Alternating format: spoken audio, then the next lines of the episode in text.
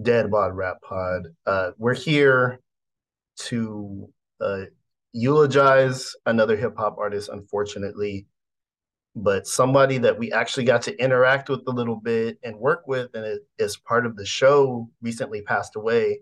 Uh, as you may have heard, Don Newkirk uh, died at age 56, and his voice is the one that you hear at the top of our theme song.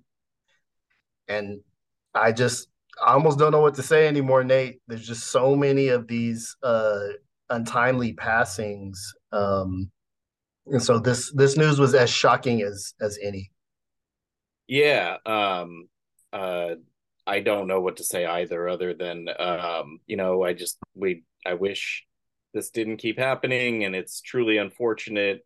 And um, our condolences to his friends, his family. Um, this is it's a big loss for the hip hop community, and um, I've had a couple of interactions with Don Newkirk over the years. Um, Dave, as part of his uh, responsibilities as part of the uh, record label Needle to the Groove, put out a record with Prince Paul and Don Newkirk, the vinyl pressing of their uh, By Every Means Necessary Volume yeah. One, yeah. Um, which was the soundtrack to a Malcolm X documentary. Um, great music. Don Newkirk was an important musician and kind of known as someone who uh, ran with Prince Paul the day and to this day. And uh, he's he's hip hop's announcer. He's hip hop's like kind of yeah. like um, uh, Don Pardo, uh, yeah. who was the announcer for Saturday Night Live, who if you get a couple beers in me, I will do an impression of. Um, but yeah, it's um, it's a solemn occasion, and we're real. I, as far as we know, and I'm not like trying to make this about us any more than I'm about to, but I think we're the last thing he announced. He announced uh, yeah. uh, 3rd Bass, and he announced stuff on multiple Prince Paul records, and he announced uh, the the intro to our show, and we were through the connection with him from putting the uh, the record out. We were, you know, right. we were happy to put some money in his pocket to do that. And the man who introduced Zev Love X to the world also introduces this show every week. And for me, that's that's very meaningful. And um, we really appreciated him. And um, that's kind of what this is. It's terrible. So we want to just to reiterate, re, uh, rest in peace, Don Newkirk, and we appreciate his contributions to the show and hip hop in general. And now it's time for the Dad Bod Rap Pod with your hosts, Damone Carter, David Ma, and Nate LeBlanc. Podcasting live from San Jose, California, it's the Dad Bod Rap Pod. I am one half of your host this evening, or whatever time it is, wherever you're at. Damone Carter, aka Dim One, joined by my man Nate LeBlanc. What's good? Uh, what's good? Uh, uh, nothing. Nothing's good, but I'm all right. That's fair. That that that tracks. Um, I'm uh, I through different channels. I now have a subscription to the New York Times. Oh. And the LA Times. Okay. So I can confirm that things are pretty yeah, fucking yeah, bad. shit is fucked coast up, to coast. man, on both coasts. coast. I just spent all day reading, going like, fuck, fuck, fuck. I have to um, severely limit my news intake. I was hanging out with some older relatives, obviously for the holiday that just passed, and they were like, "Did you see this? Did you see that?" And I was like, "No, I never watch the news. Like, I do not watch the news. Like, occasionally my wife will still make us watch like election returns, and that's the closest thing to the news. Or yeah. if something really terrible happens, like when the uprising was happening, yeah. you got to watch the news just to know what's going on in the world. And but I usually get my news in written form, and I, this is kind of sad to say and sounds super weird given what's going on. Most of my news from Twitter. On Twitter, I, yeah. I try to get it from you know reputable sources, but I'm clearly curating my feed to cater to my whims you know what i mean so yeah absolutely um and i just had a big conversation it, it, it, was about to turn into a big conversation with my parents about how they think the news used to be neutral and now it's biased and i'm like no that's not the case it has always been biased, biased. it was ways, biased. and we just biased. couldn't get all into it but i've been thinking a lot about the news lately because my older relatives were shocked that i didn't watch the news and i'm like i don't consider myself uninformed quite the opposite I consider myself yeah. to be very informed. Like, ask me a question. Like, let's talk about what's going on in the world. But I don't get it from the evening news, and I haven't for many, many years. Yeah, it's it's really a, a generational gap in terms of what we consider being informed. Like if you ask my children about the news, they're like, that awful thing that grandpa watches? No thanks. Um, but yeah, it's it's very interesting. It says a lot about um, your age and really kind of your worldview. The news in, in terms of biases, you're getting you're getting a little smidgen of a worldview. Twitter is a little bit larger, although even that feels like it's shrinking. I feel like it the, just depends who you follow, though. That's you're choosing. No, no. Are, right? Since since the Muskrat has taken over, I'm like, how is this right wing fuckface on my feed now? Like, mm. I'm I'm reading things and I'm going. I feel like this wasn't happening six months ago. Is like, it people quote tweeting things to dunk on them, and then you see the actual opinion? No, I'm seeing actual people who I find fucking repugnant just on my feed, and I'm yeah. just like, what? Like block what? Like what? move this? on, my friend. Just block their entire account. They do not exist. They they should. If you're gonna but... hang in there, I, this is super weird, and now we're off on a little bit of a tangent here, but I'll continue just for one. I don't know if you looked at it today, but um, when I was looking on my lunch break today, our mentions from October 31st to now were gone. And yeah. if you looked at our yeah. notifications, it was like not not even mentions notifications. It was like yeah. it was still Halloween, and yep. I was like, "That's weird." And it feels like one of those things where it's like, "Oh, it's breaking." Yeah, just bit by bit, you know, everybody's kind of prophesizing this um apocalyptic Twitter event, but actually, just like in real life, things will just get gradually shittier over time, and we'll all make choices about where we congregate. Um, but yeah, it's it's weird and unfortunate. So I'll, I'll let you know how the LA Times, New York Times experiment is going. Um, I do go through phases like this as well, where I'm like, um, I just need to tap out of this shit completely. Totally. But but for rap news, we're not news. Uh, for rap opinions and takes, we're still out here um, doing our thing. We got a dope interview lined up for you on the other side of this segment. Um, but yeah, Nate, why don't why don't you uh pilot us into this uh setup here? Yeah, I was. Uh, so we have Daddy Kev on today, who is like uh many many things, as you will hear. Primarily a DJ, not something I was thinking about. Um, but like you you'll hear that in a minute. We're we're for that for now. What I wanted to talk to you about is like how much does mixing and mastering matter to you? And just the setup is like mixing uh, the only time people talk about mixing is if something is wrong with it. Yeah. Like and so we've talked about that a little bit. Uh, there was some light controversy at the first very first day or two of the when the danger mouse and black thought record came right. out so we can, this right. kind of pops up occasionally when people are talking about records and i never I, I never hear what people are talking about. I don't think i have particularly good ears. I'm not um i'm not trained in this kind of stuff and i don't i don't sure. listen in that way um, and I literally do not know what mastering is, even though so many smart, cool people have explained it to me so many times. And I've yeah. literally sat with cats who are engineers and they're like, it's this, it's that. And I'm like, knob twiddle, I lost. I'm like, okay, so the my joke that I have to make about this because Daddy Kev literally wrote the book on compression and mastering that is a current thing that is available to you that again you're gonna hear about in a minute. And we'll probably talk about a little bit more on the back end is like it reminded me when I was reading the excerpts on Amazon of that scene in Billy Madison. Have you seen Billy Madison? Mm-hmm, mm-hmm. Okay. He takes Veronica Vaughn into the tent and he's like, you know, they're going to hook up or whatever. And she picks up uh, Charles Dickens, A Tale of Two Cities. And she's like, Dickens, I don't think we're quite there in the curriculum yet. And he's like, I understood nine words in that now. and that is how I felt looking at just an excerpt, probably a pretty user friendly excerpt of Daddy Kev's book on compression. I'm like, I don't know what the fuck you're talking about. Uh, Daddy Kev Master sounds amazing. yeah, it, Daddy Kev is operating as somebody who follows him on Twitter, where he's been giving out this mass mixing mastering advice for years now. Um, and as someone who's been in studio environments and is lightweight conversant because when I'm doing music, I need to be able to communicate with the engineer, what I want to hear, et cetera, et cetera. Uh, Daddy Kev is operating on a real master's level. Like totally. it's not even, this is not for your novice uh, person yeah. trying to so trying to get in the game. One last piece of setup, which is I think because when I first started listening to music, we were in the cassette era, which does mm-hmm. not sound great anyway. I'm comfortable with hiss. Like all yeah. the all the records I first listened to were hissy because my parents probably played them at parties and stuff and didn't put them back in the sleeve right for 20 years before I ever got to them. And then we were listening to mostly dubbed cassettes.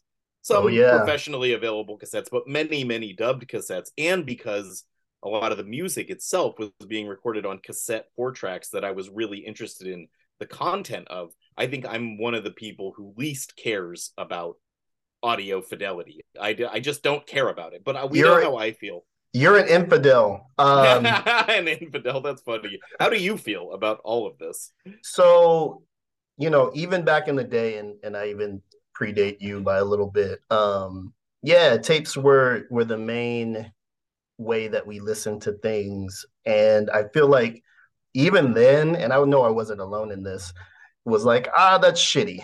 you know what I mean? As somebody who was like, you know, kind of novice around DJ culture, hearing things booming out of cars, I was ecstatic when CDs dropped and the clarity just improved so much. And so mixing and mastering is one of those things that it's complete inside baseball until the shit is fucked up. And so for listeners, I would ask you to check out um, Digable Planet's Blowout Comb, their 1994 release, which is a great record, um, one of the best records of that era. And it's mixed poorly. It sounds like it's underwater. If you compare it to Low End Theory or other things that even predate it and things of that time, it is mixed poorly. It sounds um, it just it sounds bad. Um, and I hear those were intentional choices by Doodlebug who who mixed it to have it to have some kind of like jazz feel, but it just didn't land. And I always hold that up is if you can tell the difference between that and let's say Midnight Marauders, um, that says a lot about what mixing and mastering does. The best metaphor that I've heard used for it is like uh, for mastering anyway, is like there's a difference between going to the car wash and getting your car detailed when you want to get funny. your shit detailed, when you want that shit to sparkle, when you want it to be like showroom ready, you have to have it mastered. So I I'm not even claiming that I'm some kind of expert. I can I can hear if your shit's not mastered. Tree, his first couple records are not mastered well, mm. if at mm. all. And they mm. don't sound, they're not as loud.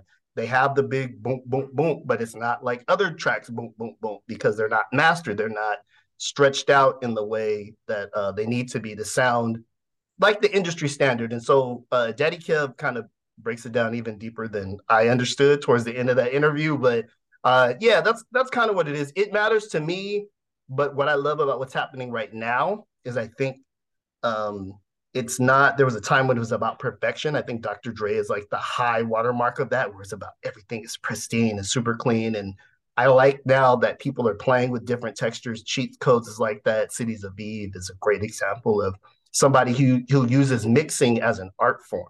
Mm. The way the record is mixed is a creative choice. So yeah. I like a lot of the things that are happening now. Um, but Daddy Kev is above and beyond in terms of uh, his engineering and kind of tailoring the the sound of the music that we like. So like this is a dumb question, but I feel dumb on this subject, so I'm just going to ask you. You were around things like this at the time. Like, were Mystik Journeymen records mastered? No, and they were mixed poorly, and so okay. uh, obviously didn't get into this with Sunspot Jonz. But that was something for us. And, and if you compare and contrast, there's a group called the Derelicts, which are their contemporaries, where it I learned from them you go to the studio, you record on Ampex Reel so the shit sounds pristine because we're trying to be like Low End Theory, because we're trying to be like Midnight Marauders. It was great to hear Sunspot Jonz talk about um, they weren't going for that. And right. and in some ways, their undermixing was a creative choice. They were like right. four track centric um, and all that. But I will say this uh, the lackadaisical record that we did, Tracks Traxamillion, myself, Jesse Jones, when I was 19 and they were younger than me um, it was easy to turn it into a good sounding record because we had it on Ampex Reels recorded. It was mixed by somebody who mixed records, um, and it stood the test of time. And when you listen to, there's a difference between uh, Miles Davis records from the 50s and like Charlie Parker records from the mid 40s. There's just a difference. Right. Like it just the sound. Obviously, the the graph of like fidelity goes up and oh, to absolutely. the right. Like it's always yeah. getting better. Yeah. Um, I, yeah, I I just uh what about like do you like listening to demos? Like I love to listen to the demo of a song, not rap usually, but like you know, like the Beatles just put out that Revolver box set. We were talking about that yesterday off, off mic. Like, yeah, it has it has some of the demos that John Lennon recorded, and it's like they haven't really figured out the words yet, and it obviously has tape hiss. Like, yeah, I could I could listen that all well, day. I don't need something to sound good to listen to it. It's it's just kind of like it when it sounds bad. I don't know it, why. It can just in the same way that you could watch a grainy video and get something out of it, but also that doesn't mean when you go to the the movie theater you're not like I, I want to. It just depends on the time and the context, right? So yes, I can definitely appreciate. Um, and there was a time where I do think um, I went the other way. I do think there was a time where the the hiss and the nastiness was fetishized, and I was just like, eh, I'm not fucking with that. But as time has moved on, there are cool things that are not recorded great, um, and and I can still listen to them. I don't know if you remember this, and I don't know if we talked about this on the show or not. Excuse me, but last year one of our favorite songs was "Gangsta Rap" by Blu, and it's produced mm-hmm. by Madlib, and it has like an absurd amount yeah. record hits on it. Yeah. And I, I can't if we talked about this, sorry everybody. Sometimes we forget what we talk about. I, I tweeted about it and I was just like walking down the street and I was like, wow, it's really, really hissy. So I threw out a little tweet about it and people were like, oh, that's that setting of fake record hiss. I hate that. And I was like, you don't think Madlib has some scratched up records?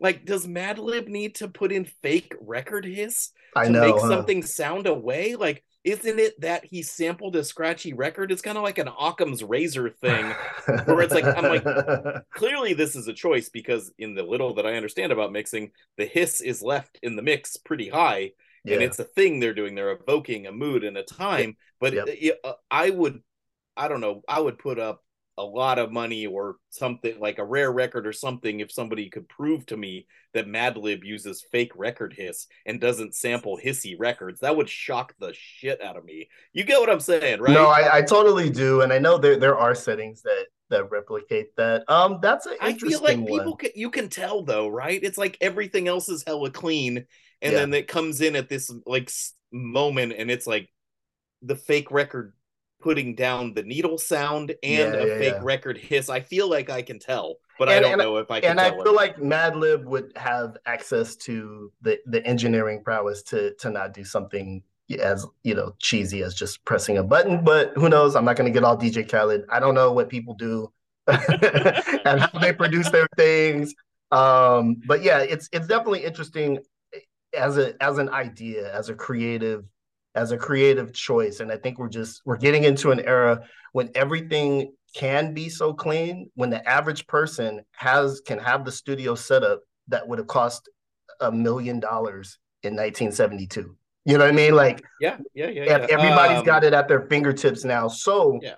perfection isn't necessarily the goal anymore. There was yeah. a time when it was, and it's it's just different now. But um, super interesting, and all the more reason why those who are really interested in this should get Daddy Kev's book. I want to get it for every engineer friend in my life um, because I feel like they would understand it. It's almost I like I can't remember if this part is on mic or not, but you're like, should you asked him? You're like, should I order this for my engineering bros and he's like i don't know how they're gonna take that exactly. Is that a diss? Like, like i wouldn't hey dude can you sound more like daddy kev please? If somebody got me the black thought book on how to rap i would be low-key a little bit like yeah. okay all right all right um also, also, i would read it.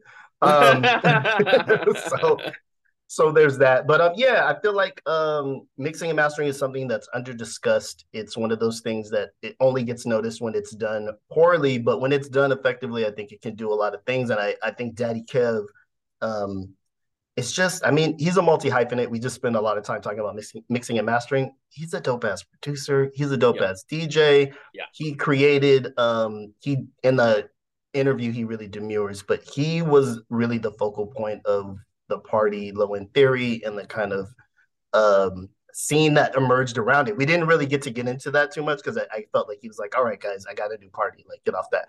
Um, but yeah, I, I felt like um, you're really talking to somebody who uh, is just super dope in so many different worlds. It was it was really cool to uh, get the time with him. Was he our first engineer that we have interviewed? No, um, Steel Tipped Dove. Oh yeah, uh, yeah, yeah, yeah. And yeah. I think Boathouse we interviewed as a producer, but he's also an right. engineer. Okay, um, good call, good call. And uh, while while we're talking about the the Midwest and uh, New York in particular, I I did want to shout out Willie Green, um, engineer who I'd love to talk to stuff, and who yeah. we'd love to talk to, and we've never actually, I think, like sent inquiry emails, but I would love love to talk to him. And like, I also really enjoy the music that he mixes, and Woods in particular, when we've interviewed him, has been really complimentary about um his what he brings to the table as the engineer and as the person who is kind of responsible for the sound of the final product. So even though I don't know what I'm hearing, as I've said now about 10 times, I can tell when somebody does it in a way that sounds good to me. You know I mean? Absolutely. In the same way that I don't necessarily understand film or everything that uh, my my favorite director or editing people are doing, but you you feel it. It impacts your experience of the art. And so um but while we're on the subject, also shout out to Gang uh, PTP who um, whose mix of Preaching in Havana uh, by Fatboi Sharif. Uh, really innovative stuff, and I think he also mixed this Lone Sword, a Lungs Long Sword record that I really like. Um, so I'm I'm just really excited because people are just going in crazy directions with yeah, this. And uh, again, like talk about multi hyphenate, like he's yeah. also like designing the things and uh, the merch and the liner, the J mm-hmm. cards mm-hmm. and the all this different stuff, and just has his hand in so much of the art that we really admire. And I I told him this offline in real life, but I want to. Every time we tried to talk about Gang in the Fatboi Sharif interview, the Zoom dropped off. Dang. It was crazy. It was like it was we it was like spooky. It was like oh, that's what hilarious. is going on? And it's like, you know, it's probably uh no face has you know cannot it doesn't pay for the upgraded Wi-Fi or whatever. Yeah, yeah, yeah. A, a, kid in an apartment, but um, I oh, had to tell funny. Gang, I was like, dude, we really wanted to shout you out during the interview, so thank you for doing it now. Okay, and I hope he listens to this. But it, dude, I was like, it was almost weird. Like it's you could just tell every time we tried to get back into it, it wasn't happening. So that interview ended up really weird and short. Uh, but big shout out to Fatboi Sharif, big shout out to No Face, and always yeah. um, shouts to Gang, friend of the program, and um, someone That's we've talked back. to on the show and like could have probably a mini series on all the various things that he does um, for all the various kind of artist scenes but the work he does with those uh, newer artists and i think he's like a he's a he's a boundary pusher and i admire that yeah and there's and there's a lot of that in terms of engineer as almost i'll say it engineer as artist these days and so um but like you know, that's there's precedent for that in like the whole dub world, right? Like that sure, was the thing sure, that really drew sure. me to like listening to scientists, listening to Lee Perry, studio as instrument. Totally, yep. it's such yep. an amazing concept and something yep. that kind of blew my mind as a teenager. And then you listen to it, and it's like, whoa, they're just really bringing the volume up and bringing the volume down. Like if you look at the gear in the first Black Ark, uh, it's oh, so rudimentary, dude. Like oh, a Tascam four track is basically more advanced than what he had to make the world's most amazing records. It's it's crazy, it's so crazy. Yeah. Um, once again, we we we owe an incredible debt to Jamaica. Um, but yeah, let's let's get into it. This is our interview with multi hyphenate fly guy, Daddy Kev, Dad Bod, Rap Pod. Is this for real? I mean, do you, you, you believe this stuff? I believe more is hidden than is seen. Well, I believe what I see, and I'm still trying to get my mind around what I just saw, okay?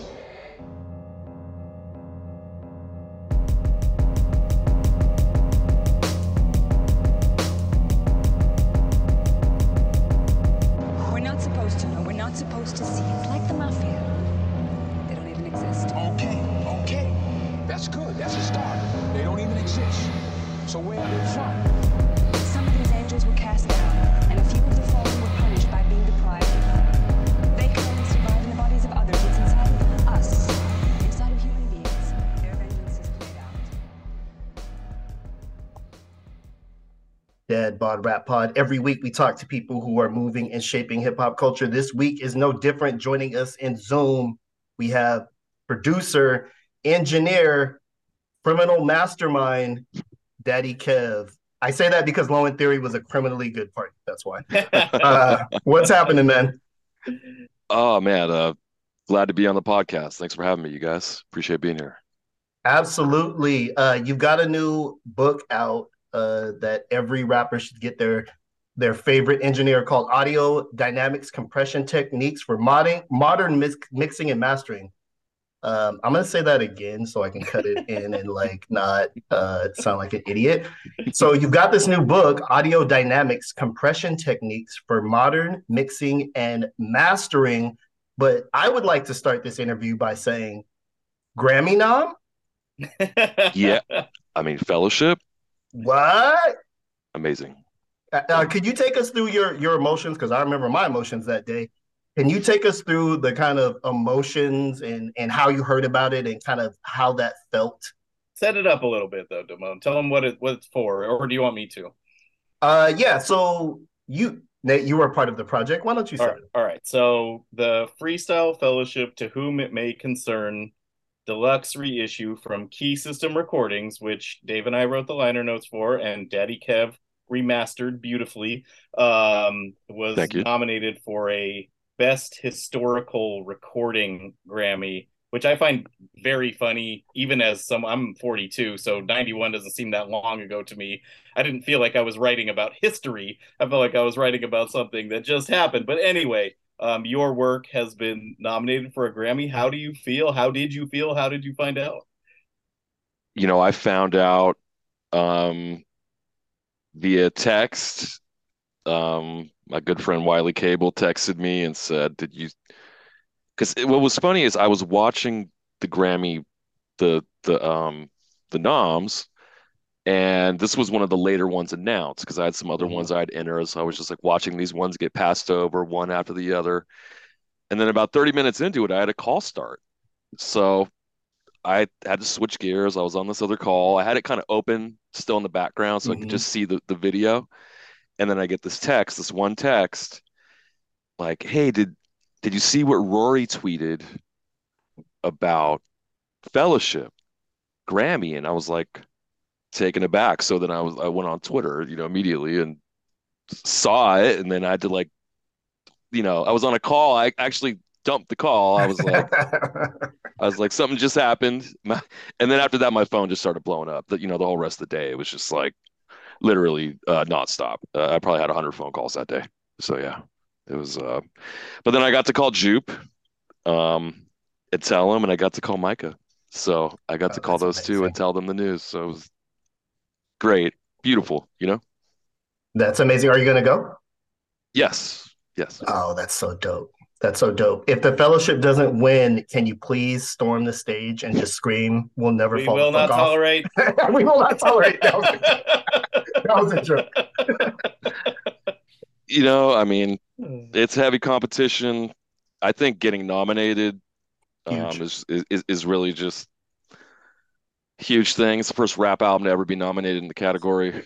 Um, but I mean, what an album for it to happen for, right? Um, I think like it really, it really just, um, yeah. I mean, emotionally, um, I, I feel I didn't work on that record until the remaster, right? So I Mm, grew up on that record. Like that was one of the template records when I thought about what what are we trying to do here? Okay, like what's the what's the bar? You know, can we can we get to the bar? You know, and it was to whom it was Inner City Griots. I mean, those were the at, at least in my production when I was coming into production and really and really trying to do it. That's what I looked to, and, of, and then invariably these are the guys that I ended up they ended up putting me on. You know, um, so it was it was those guys. The fact that Peace liked me and you know Myka liked me and you know that they were down to rap at, at, at Concrete Jungle and you know just collaborate in that way and then make records that that set my whole course you know that gave me a, a, a level of of just credibility that you know at that time I mean not that it's I mean more than ever, depending how you look at it, right? But it's like at that time that was really helpful. People took me seriously. Other rappers wanted to work with me because I was working with with them, you know, and especially in the underground, you know, and that opened up doors for like me and the Anticon guys, you know, Doe, Soul. It opened up doors to Ab Rude, which then led to Rhymesayers and you know collaborating with Slug and Idea and you know just all that early connectivity that really just you know put my career up uh, that that that that gave it the you know the the lift that you know got me to where I am today you know yeah that that's amazing I um I'm glad you mentioned that you're also a producer I've been wanting to ask you about this particular beat of yours for many many years probably decades at this point.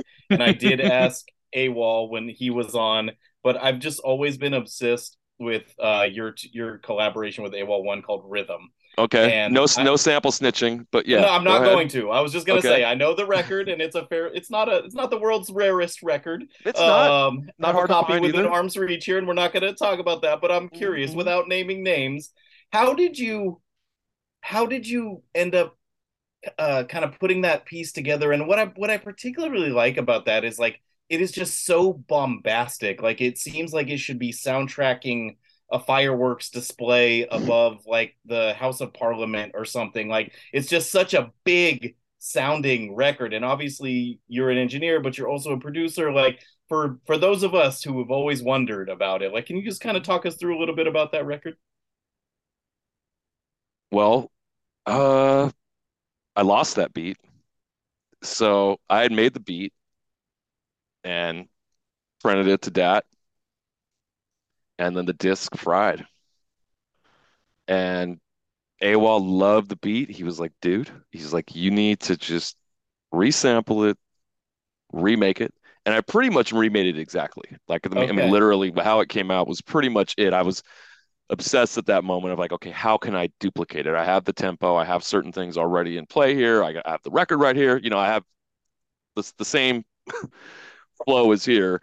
Um, but I mean, that one just kind of came together, you know, and it's strangely enough, like like many projects I've been on, that was the last song we recorded.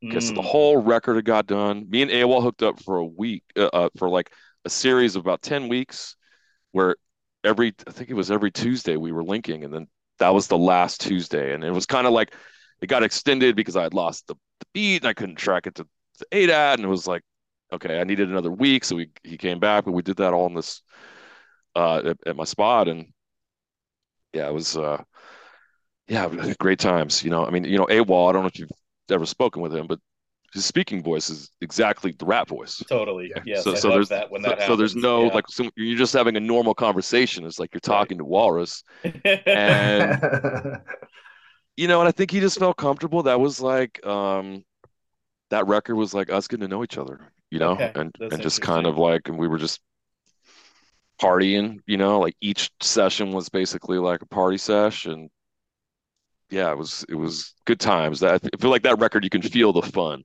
you mm-hmm. know, like it, yeah. it, it, he was he was going off, and um, yeah, good, great, one of my favorites I've ever I've ever done for sure. Awesome.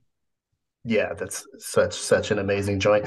Um, can you talk? You talked a little bit about Freestyle Fellowship's, um, co-signing you, and how that kind of gave you a boost in the game. Can you take us back a little bit? Like, where did, where does this all start? And did it start as you more of a producer, or were you engineering?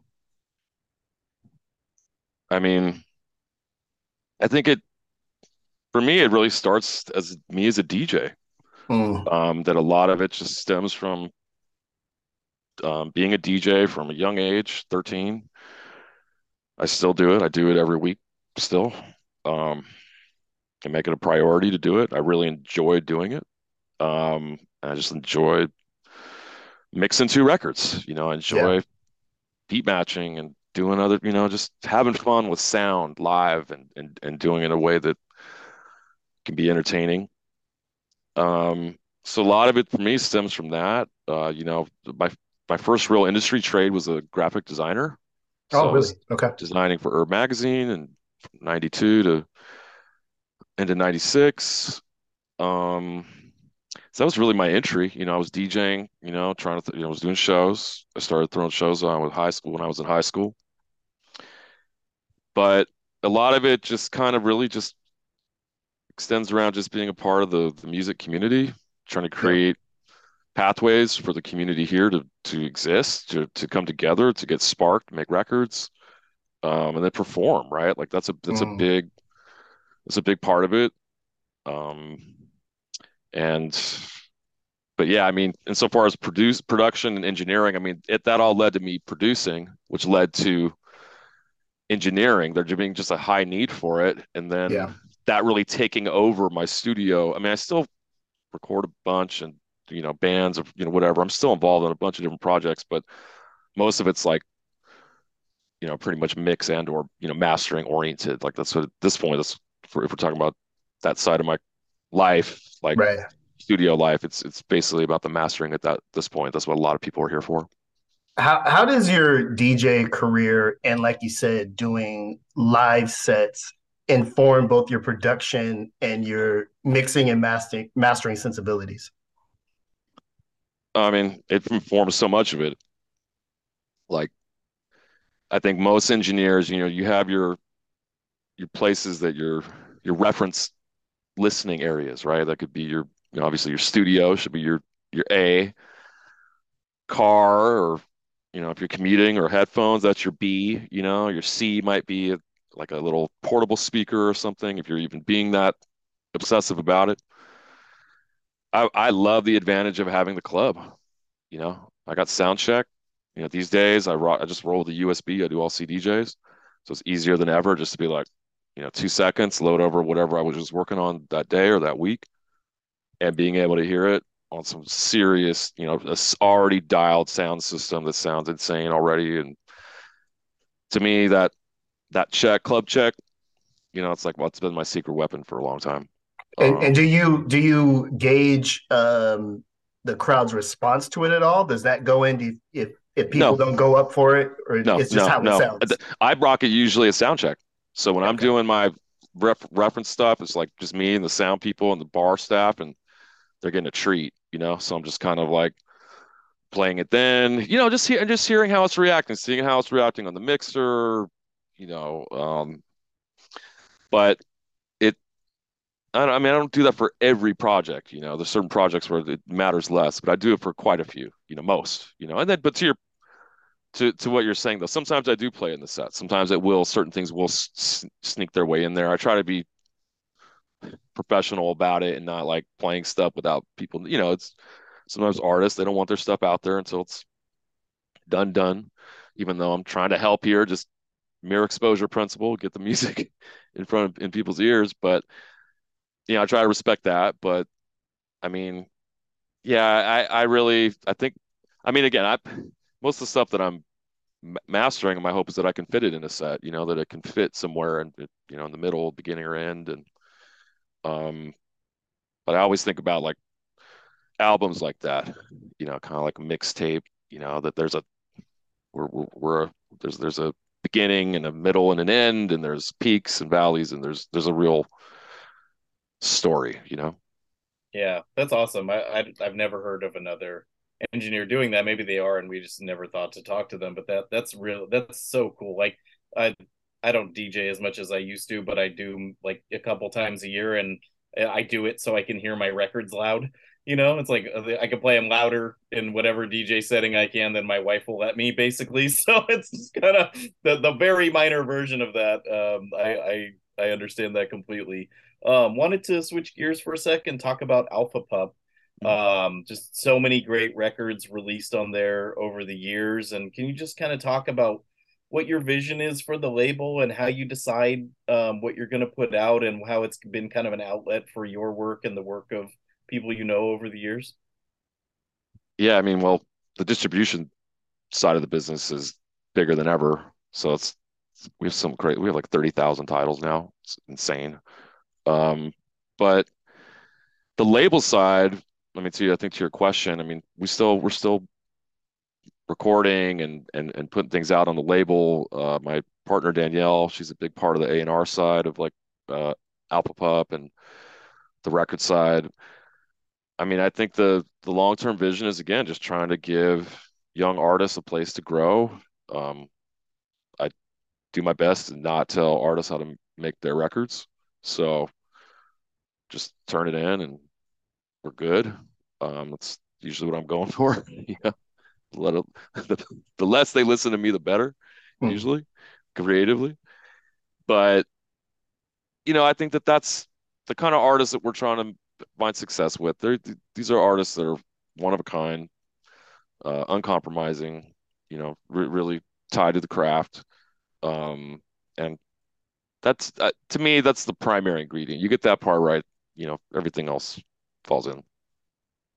That's awesome. Um, you mentioned doing uh, building community for artists, and you have, I think, Alpha Pup is one space for that. Um, and then there's also this movement, a party slash movement called Low End Theory, um, that was really a space for community building. Can you talk to us a little bit about how that got started, uh, and and why it, it was so important?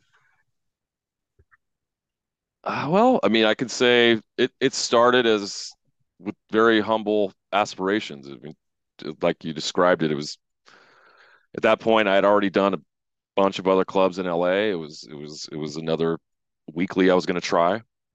I felt good about the cast. I felt good about the residents that were assembled. Um, I Mhm. knew I already knew that that was a central part of doing a weekly, and we had a great venue. You know, it was an interesting time in LA. Um, Are you referring to the airliner? yes, Okay. and and, and the, at that time when we started, the neighborhood was not gentrified yet. Mm. So we had, how shall we say, um,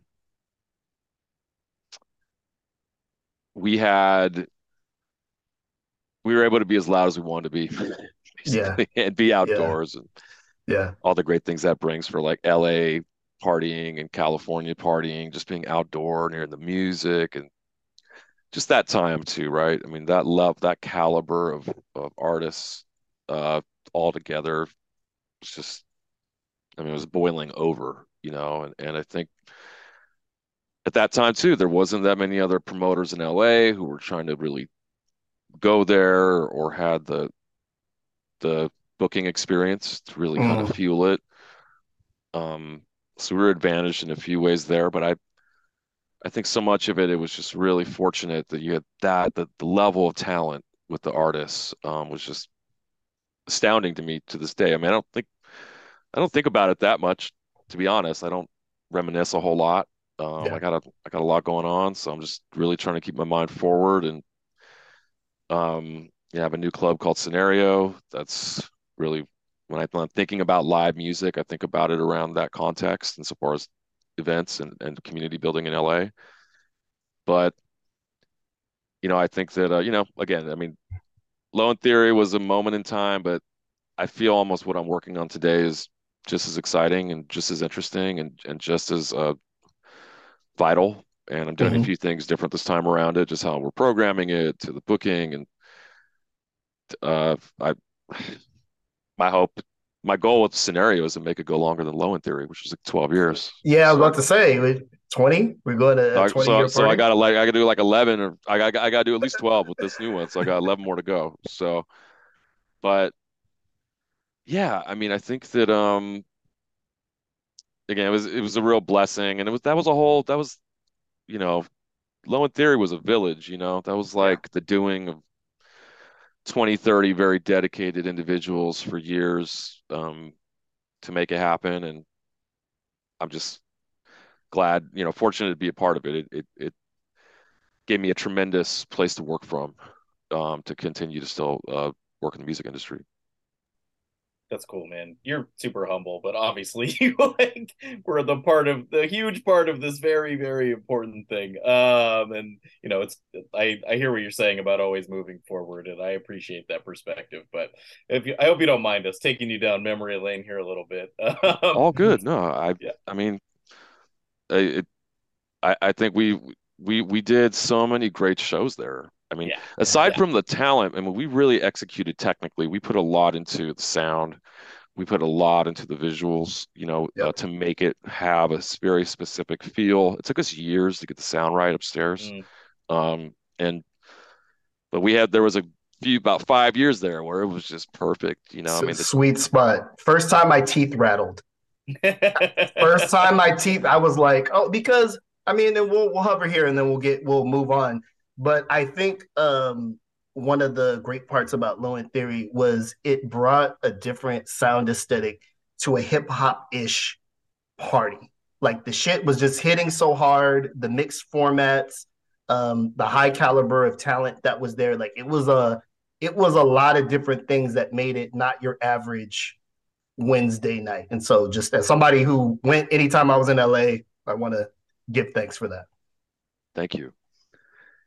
I mean, I always thought about it as like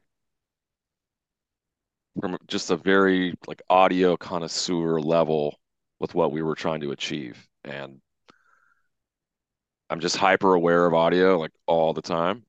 So it was just became an obsession for me to get it to sound perfect in there, you know, just to sound colossal with with regardless of what you threw at the at the mixer, you know, that it was gonna do something. Um and and, and make the songs very physical was kind of the word I was always in my mind. I wanted that Mm. bass to be physical. yeah. Uh to, you know, nothing versus, you know, just imagination or, you know, it's it's just a trip. But that was a huge, you know, LA is cursed in that way. Most of the rooms sound horrible. So, or at least at that point, uh, they've gotten a lot better. Some certain ones have, but you know, the Roxy, for instance, you know, it's a 500 cap venue. I think they only have like two 18 inch subs in there. Okay. Mm. So every show I've done in there in the last how many ever years, we'll bring in like 10 dual 18s or, you know, or we'll bring in a lot, like at least, you know, 10, 20,000 watts worth too. And I don't know, that's really expensive to do. Um, it, it's it pretty much there goes your all the money you thought you were going to make. You're just spending it on production. But I think with the way we were doing it there, we were able to make it work from a community level um, for people to like put in, you know, Sam Excel, Pure Phil, you know, he was down for the program. And then we invested that that he he would have the outside sound when we were running outside. And then upstairs, that was that was basically me and Elvin, DJ Nobody, like spending the club's money, like spending years building this stuff. And I, you know, I built some of the speakers myself. So Wow. That's so cool. Um, wanted to switch gears again a little bit, and uh, you mentioned Rory earlier, and uh, Rap Ferreira, as uh, you know, people know him now, is one of the artists we champion um, on the show. We've interviewed him multiple times. We really like his music, including his new record, and I know that you guys have worked closely together for years. Do you mind, like, just kind of talking a little bit about that relationship? And I know you put out um, "Who Told You to Think," and you've just been you've just been around and um, do you mind kind of talking about his his growth and how you guys have worked together? uh, I mean, I just I feel like it's just been a joy to watch it, to to to be a part of it. I mean, he had it from day one, as far as I was con- concerned. Um, you know, he he's gifted uh, artist. So seeing where he's going with it, seeing his musical vocabulary expand is perhaps the most exciting thing in recent years. Um, him learning guitar is totally transforming his mind. And I mean, I think we really the best is yet to come. I mean, you know, um, we there's met certain metrics you can look at with an artist. You know, you can look at their Instagram following. You can look at their, you know, YouTube subscribership. You can look at the size venues they're playing in the top 10. But you, it's really hard to measure the phenomenon that is Rap Ferreira. Um, if you're aware of it, it's clear as day. I feel like it's it's as easy to spot it. It's just it's not a diamond in the rough. It's like a it's pretty blaring diamond. Um, but I think we're just seeing the beginning. It's it's really about him staying healthy and staying um, focused. You know, I've seen the level he commands. His charisma is scarier than ever. Um, it, I think it's really about him focusing that, you know, and not that he hasn't. Still, he's a, he's recording at a high pace, um, creating at extremely high pace, no doubt. But I think um, him again really dedicating his mind to the to the to the instrument, um, and I encourage that, you know, with any any vocalist, especially. You know, the reality is is if you're a vocalist, you know, you're not going to be taken seriously by a musician until you learn a, a instrument straight up. You you get you get you get no respect from music community, musician community. So, and you know, it depends. You know, if you're a vocalist, you you already you should already know that if you hang out with like other musicians, they'll be clowning you all day. Um, but you know, for a lot of folks, they don't hang out with that many musicians. I hang out, I talk, that's my main friend group, you know. So it's Yeah. all about musical one-upmanship literally 100% of the time, talking to these folks. Um, but you know, that's just that's part of it. You know, again, I just try to stay clear-eyed about it. Yeah, right on. I, I appreciate that perspective. All right. So, uh, as if you weren't busy enough, you messed around and wrote a book. Uh, I I've been following your your Twitter for years, and um, as a rapper who has worked with many engineers, I, I still can't understand your mixing and mastering advice. But um, but you you put it together in a book uh, called Audio Dynamics Compression Techniques for Modern Mixing and Mastering. My question is, what makes it modern? like what are the defining characteristics of modern mixing and mastering think that could be answered a few ways. When in the chapters around mastering, I'm kind of prescribing ranges of output level, like volume. So I think that some of those volumes that I'm talking about, be it a pop record or a rap record or EDM, are gonna that's gonna be in a modern pocket. That's what's gonna work in 2022. Mm, Um, that level of loudness would have been just, I don't know, completely dismissed as garbage, you know, 15 years ago, 20 years ago in digital world, you know, when the ideas around what is a good sounding, dynamic, you know, master output. But that changes, you know. Uh, but but I try to have it in a place where I feel like it can't get much louder than it is. It can't really get much worse. I don't know. I don't know. my son do- plays me things and i'm like dude this is this is fucking racket but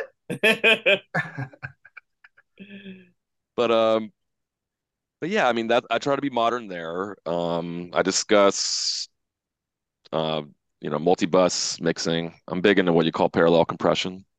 In a nutshell, that means you keep the original signal um, going, and then you, you create a second version of it that's compressed, and then you basically blend those together. Um, Hmm.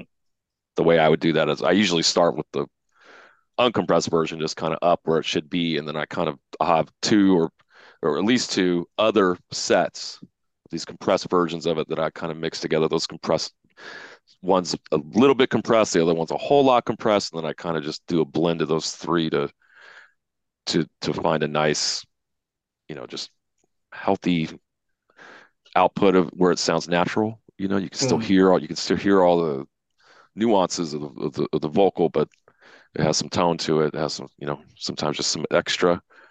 Depends. Some vocals don't need it. You know, Mm. some vocalists last thing they need is compression. Mm. Most do. You know, if you're trying to sound uh, like as full as possible, usually usually just even a modicum at the least uh, helps. That's that's amazing. So for this book, um, is this for is it by an engineer for an engineer, or are you trying to kind of expand that that pool? I mean, my hope is that there's pl- that there are engineers who find it useful. Um, also producers. I mean, I think that for a lot of producers, engineering is part of their process. Uh, the minimum, some EQs, and you know, just like trying to get a mix going. That very quickly leads to like, okay, well, what else is in the Crayola box? You know, what else can we do here? Um, compression. There's uh, hundreds, if not thousands, of different plugins available right now that you can get that, that do that. It's uh, uh, but the reality is that again, I I've always found the parameters and the controls difficult. Um, that that that it's not they're not easily obvious to to to even engineers. Um, so part of this for me was just kind of trying to get to the bottom of this um, and and present it in a way that I think is interesting. I I'm so close to it. I've worked on the thing for like seven years, so I I don't I don't. It's hard for me to have an objective opinion about it at this point. I just had to like brute force finish the thing, and you know, uh, I had announced it years ago. Felt bad for never dropping it, like it was just becoming a joke almost. And I just wanted to have something to show, you know.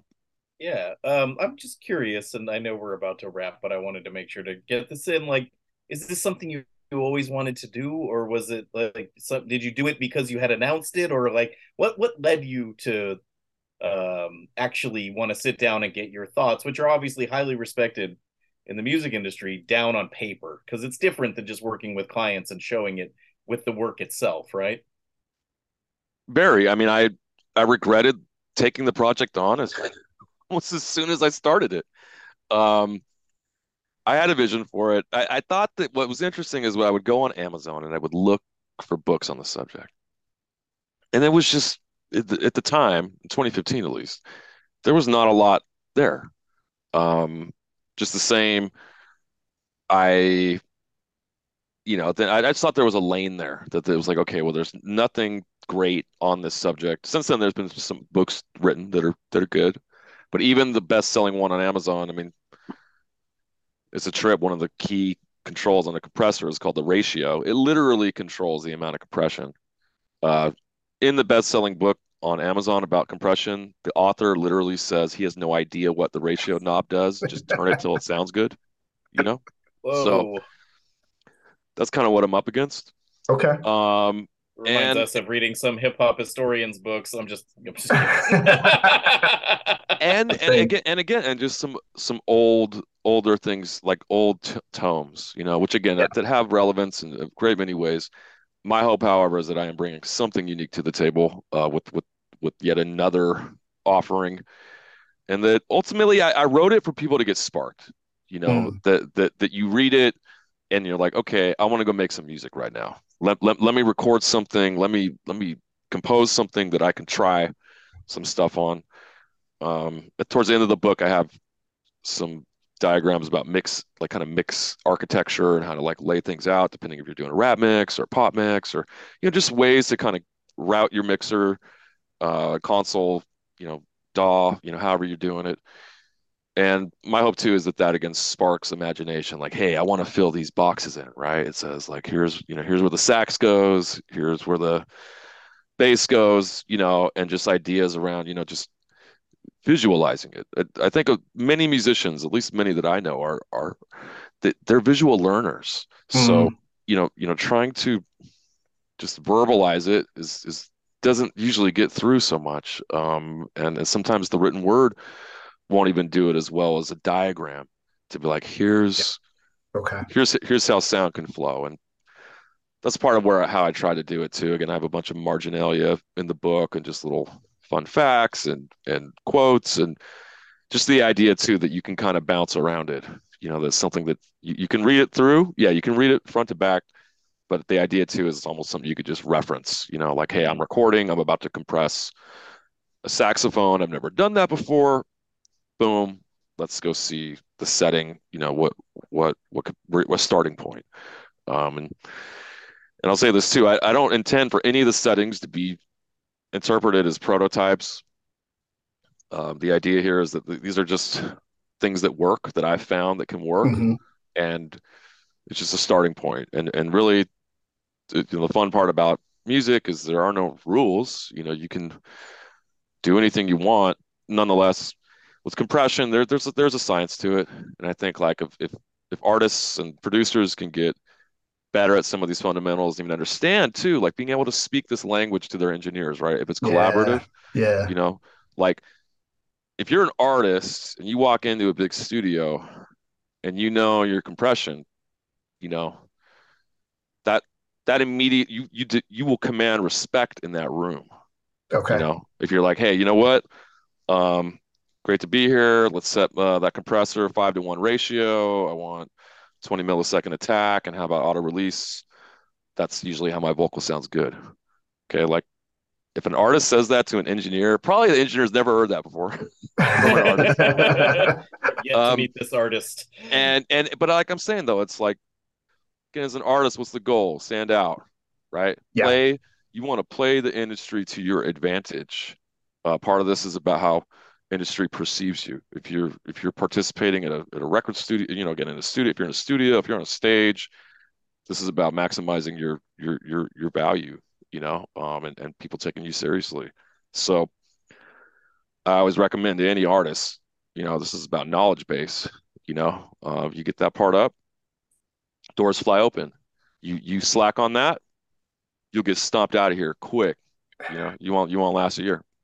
So, um, not professionally at least. So I think it's just about again, like you know, again, you, the dream never dies. You know, it, but it's about like, can you can you stay inspired? Can you stay making records? Can you stay, you know, a part of the community? I don't know, right? Like that's here in LA, you know, different scenes I've been able to be a part of. You know, when you look at the jazz scene, it's multi-generational. You Mm, know, this has been going on for decades. Um, and you know, it doesn't matter who's got a hit record, you know, um, or anything, you know, the L, you know, the the OGs of the OGs, you know, like the people who really have been there contributing to the community, each one teach one. That's the ethos here. Um, and you know, I just I, I try to stay in touch with that, you know, more than ever. That's awesome, man. We we really appreciate you coming on the program. I just want to let everybody know Audio Dynamics Compression Techniques for Modern Mixing and Mastering is out. Out now. Out now, Amazon.com. Yes. Out now, Amazon.com. We are going to push Daddy Kev to number one. I'm going to check on this. Number one in After- the mastering book category. Exactly. In compression, mixing, mastering books, uh, we're gonna we're gonna put Daddy Kev over the top. Thanks for coming in, man. We appreciate you.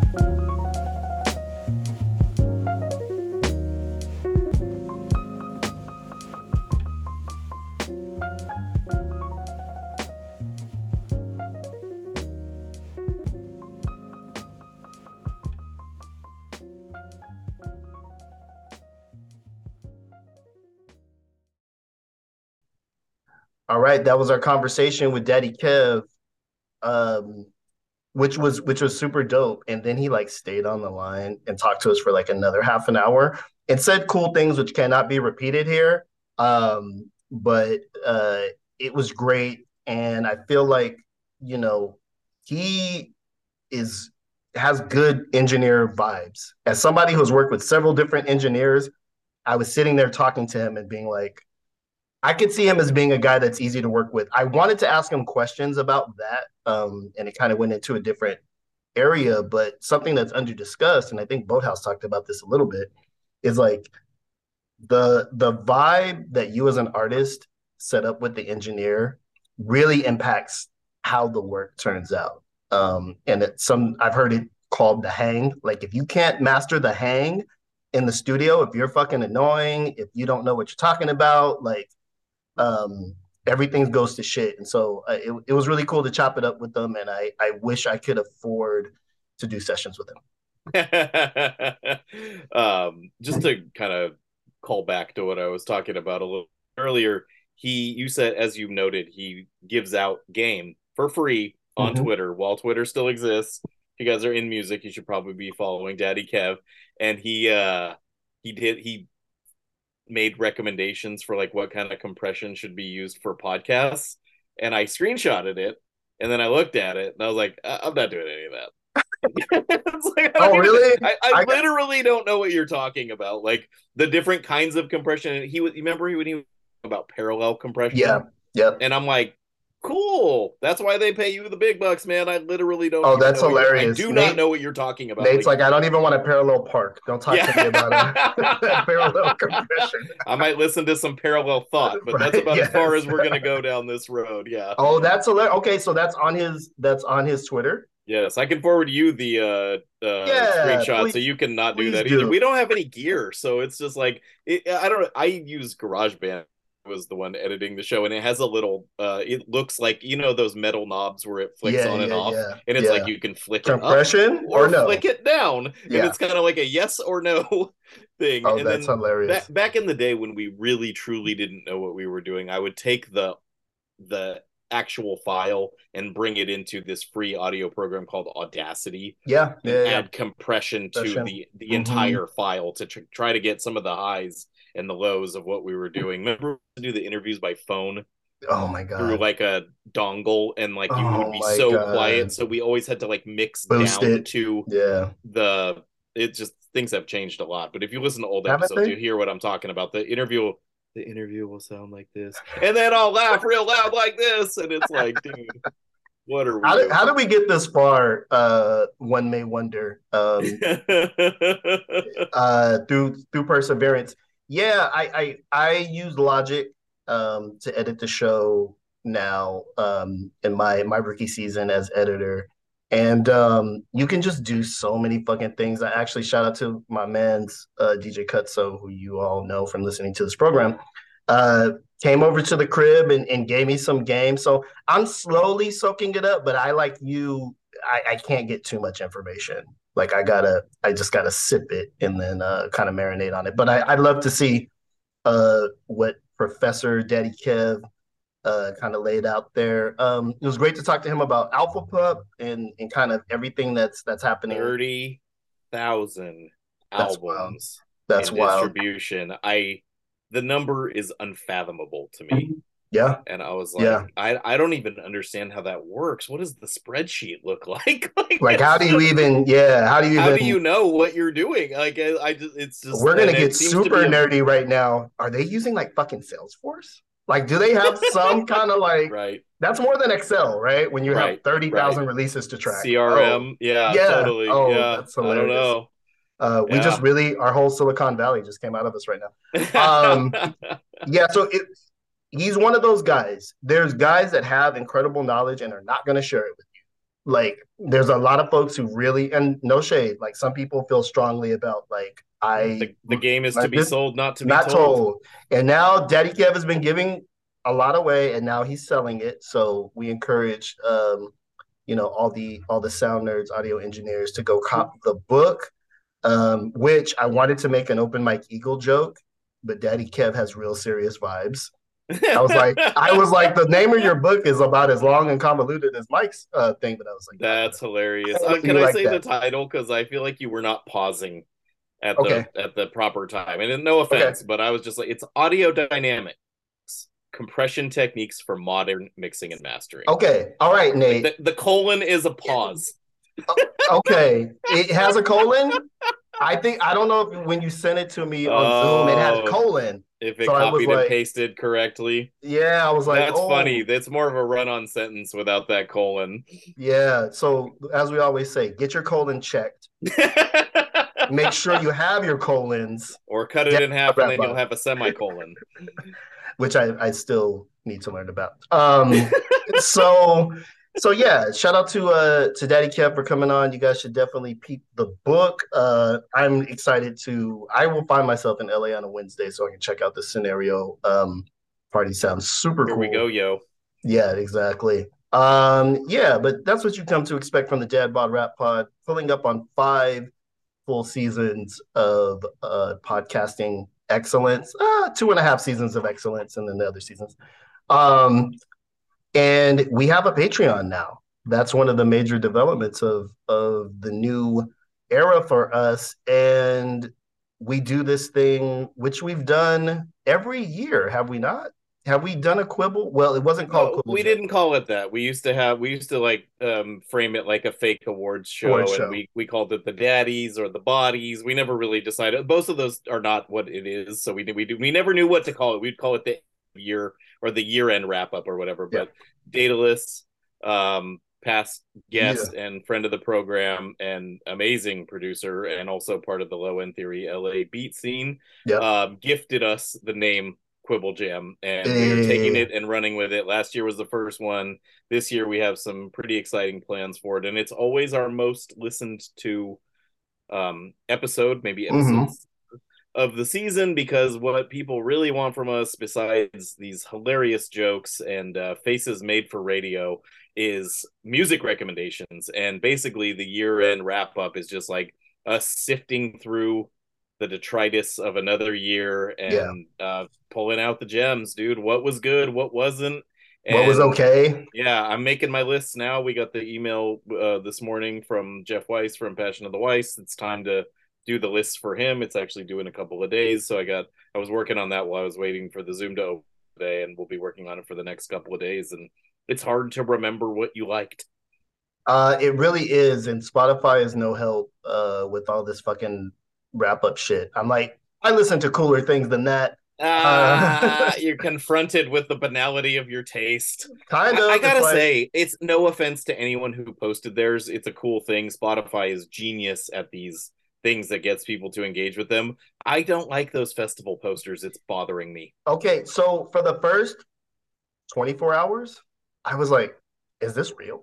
Like I didn't I wasn't in on the joke. You know, I'm just kind of like passively, I'm like, okay, that seems like a weird festival. You know, Uh, but there's a lot of weird festivals. I've heard Yeah, of weirder yeah. things. exactly. So I was like, oh, that's int- oh, okay. Um, yeah, it's it's it's very interesting how like your listening habits have become an identifier of your kind of uh identity, uh, especially I in the that was always space. the case, but it's it's like we all have since the iPod came out, right? We all have eclectic. I'm doing air quotes. You guys can't Yeah, see yeah, music taste. sure. and it's like um so it's like in what ways do you come off of your stated or uh what I want to say like visual identity yeah. it's like you seem like a hip hop guy but you Yeah. listen to a ton of X. yeah. I don't know what the yeah. thing would be for you but um you know it's just like it's like you it's it's kind of showing it there there are slides on my thing I don't post like no Oh, know yeah. how sad I am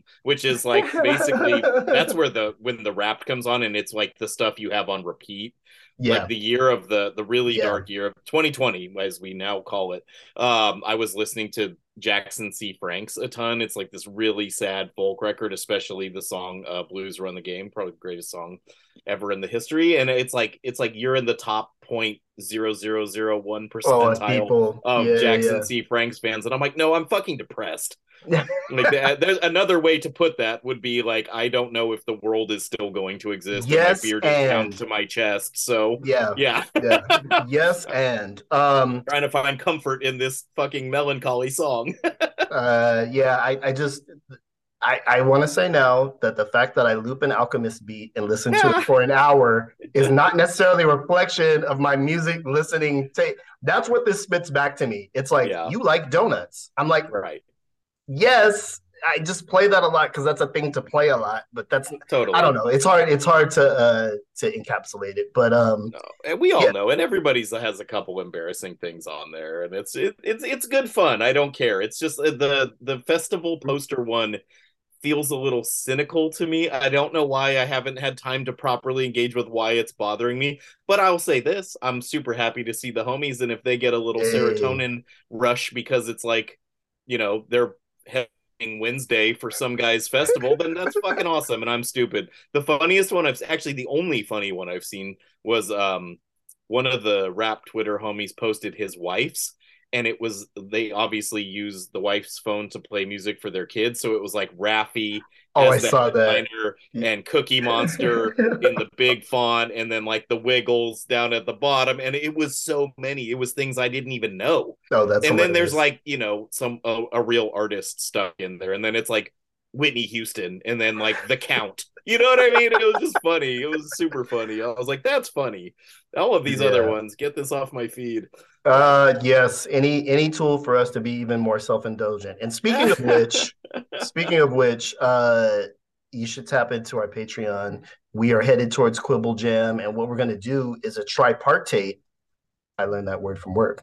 Very nice. um, uh, award show where we're gonna do one episode strictly for the Patreon homies, and we're actually polling the Patreon homies uh, for their opinions on what the best rap records were, and we are gonna build a show around that survey. If you want to be part of it, you want to have your voice heard.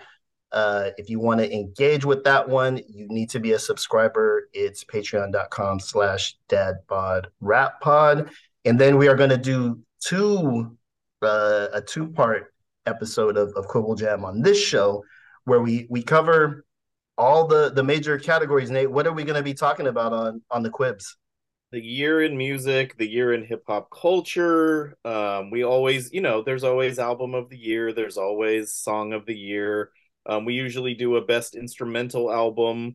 Um, we do a most disappointing album. Yep. Um, and then we have a ton of categories that we've um that are kind of our tried and true stuff. We always threw a few curveballs in over um the rest of the year, and it's kind of funny. I, we've mostly held to not knowing what each other are going to say Yeah, before the category comes up and oftentimes we agree because we have the same kind of music taste because we have a Yeah. podcast together and we talk about music all the time and there are there have been some legitimate surprises over the years and Yeah. especially dave like even though our Mhm. musical taste is very similar um we'll always have a couple of wild cards and so um yeah i'm excited about it and we'll be recording and releasing those very very soon and um it's- we're excited to do it it's a really fun show and there's always a little bit of like what the year was like for us and like Yeah, not to yeah. spoil anything but we had a really fucking amazing year like yeah, we, kind of did. some cool stuff and we had some successes and we you, You, want to we- know what capped it off, Nate? You want to know what capped it off? Here's what capped it off.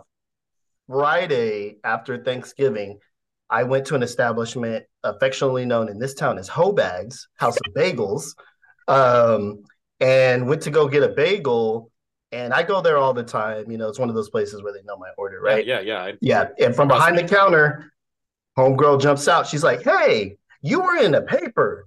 You were in the paper. And she walks out and gets the the local alt weekly that we made the cover of, picks it up, and she was like, You were in the paper. I'm like, I'm official in this town. I'm a Yeah, made you're like- man. do i have to pay for this bagel Yeah, I, which of course I of course I did. But um now pesto cheese with butter is famous up in Hobag. So that's hilarious. um and, and it was funny because i have to tell uh, lucia that. on the on the rack the the the magazine was kind of open or the paper was kind of open and it was just the the the little fold of you um pointing the other way when I walked in and I'm like that's funny this is hilarious. For three San Jose guys three kind of hometown uh San Jose San Jose adjacent guys uh it, it was a fun time. We had a good it so it's an alt weekly. You get on the cover for a week um and your friends and family have fun with it. People see you around town. Uh it was a good time. Yeah, I got uh reports down to Gilroy and up to Menlo Park of people texting me pictures, and they're like, they, they, it's funny because some people I haven't talked to in a long time, pandemic, etc., life's changed, and some people are kind of like, their tone of it is like, "Did you know you're in the newspaper?" It's like, yes, I, I That's know I'm in the newspaper. No, that's a Like, candid so shot funny. of us like dry humping each other at store. but yeah, uh, we funny. posted the link on our link tree and our Twitter and our Instagram. If you guys want Yeah. to read a little bit more about us and our friendship and the show and how it started and how and trash how my apartment is. Uh, dig in. When I was walking out of work today, I, I thought about the the open and shout out to my guy Ethan Dodge who wrote this. He starts with Damone and his busted ass computer in his empty ass apartment. Um, and I've never you're, felt you're so safe. paraphrasing a little. Yes, yeah, no, he's Yeah. he did it more artfully, but I, I Yeah. never felt more seen. Well, it's I mean, you Yep. know, it's a it's an audio medium, so people don't get a lot of this. But have you considered putting up a poster or uh, Um, an yeah. artwork or uh, I got the I got the Tom Newell joint uh sitting in the thing. Here's here's my thing, and I we'll we'll wrap this up. But um, I have artist friends. We both do. Like people who really do art, people who really curate, people who have museums and shit.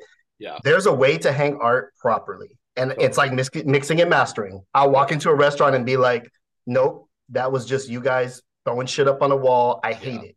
Yeah. Um, and so when I put things on a wall, that's how I feel. It's like a a podunk cafe where the shit's not right and so um inevitably i just and framing is super expensive and complicated yeah. and yep. all of the things that purport to make it easier don't like doing it myself has been a nightmare throughout my life like you just gotta like set some funds aside to get things framed properly but i hear you bud yeah. i've been to your apartment it's nice it's not there's nothing wrong with it it's just funny that that's the part that bothered you and dave has the parts that bothered him and i have the parts that bothered me and yeah. i'm like you know we we're much more used to talking to two people and being the interviewers rather not being the interviewee. interviewees and sure. it was a fun kind of like reversal of fortune in that way but um yeah anyway join the patreon.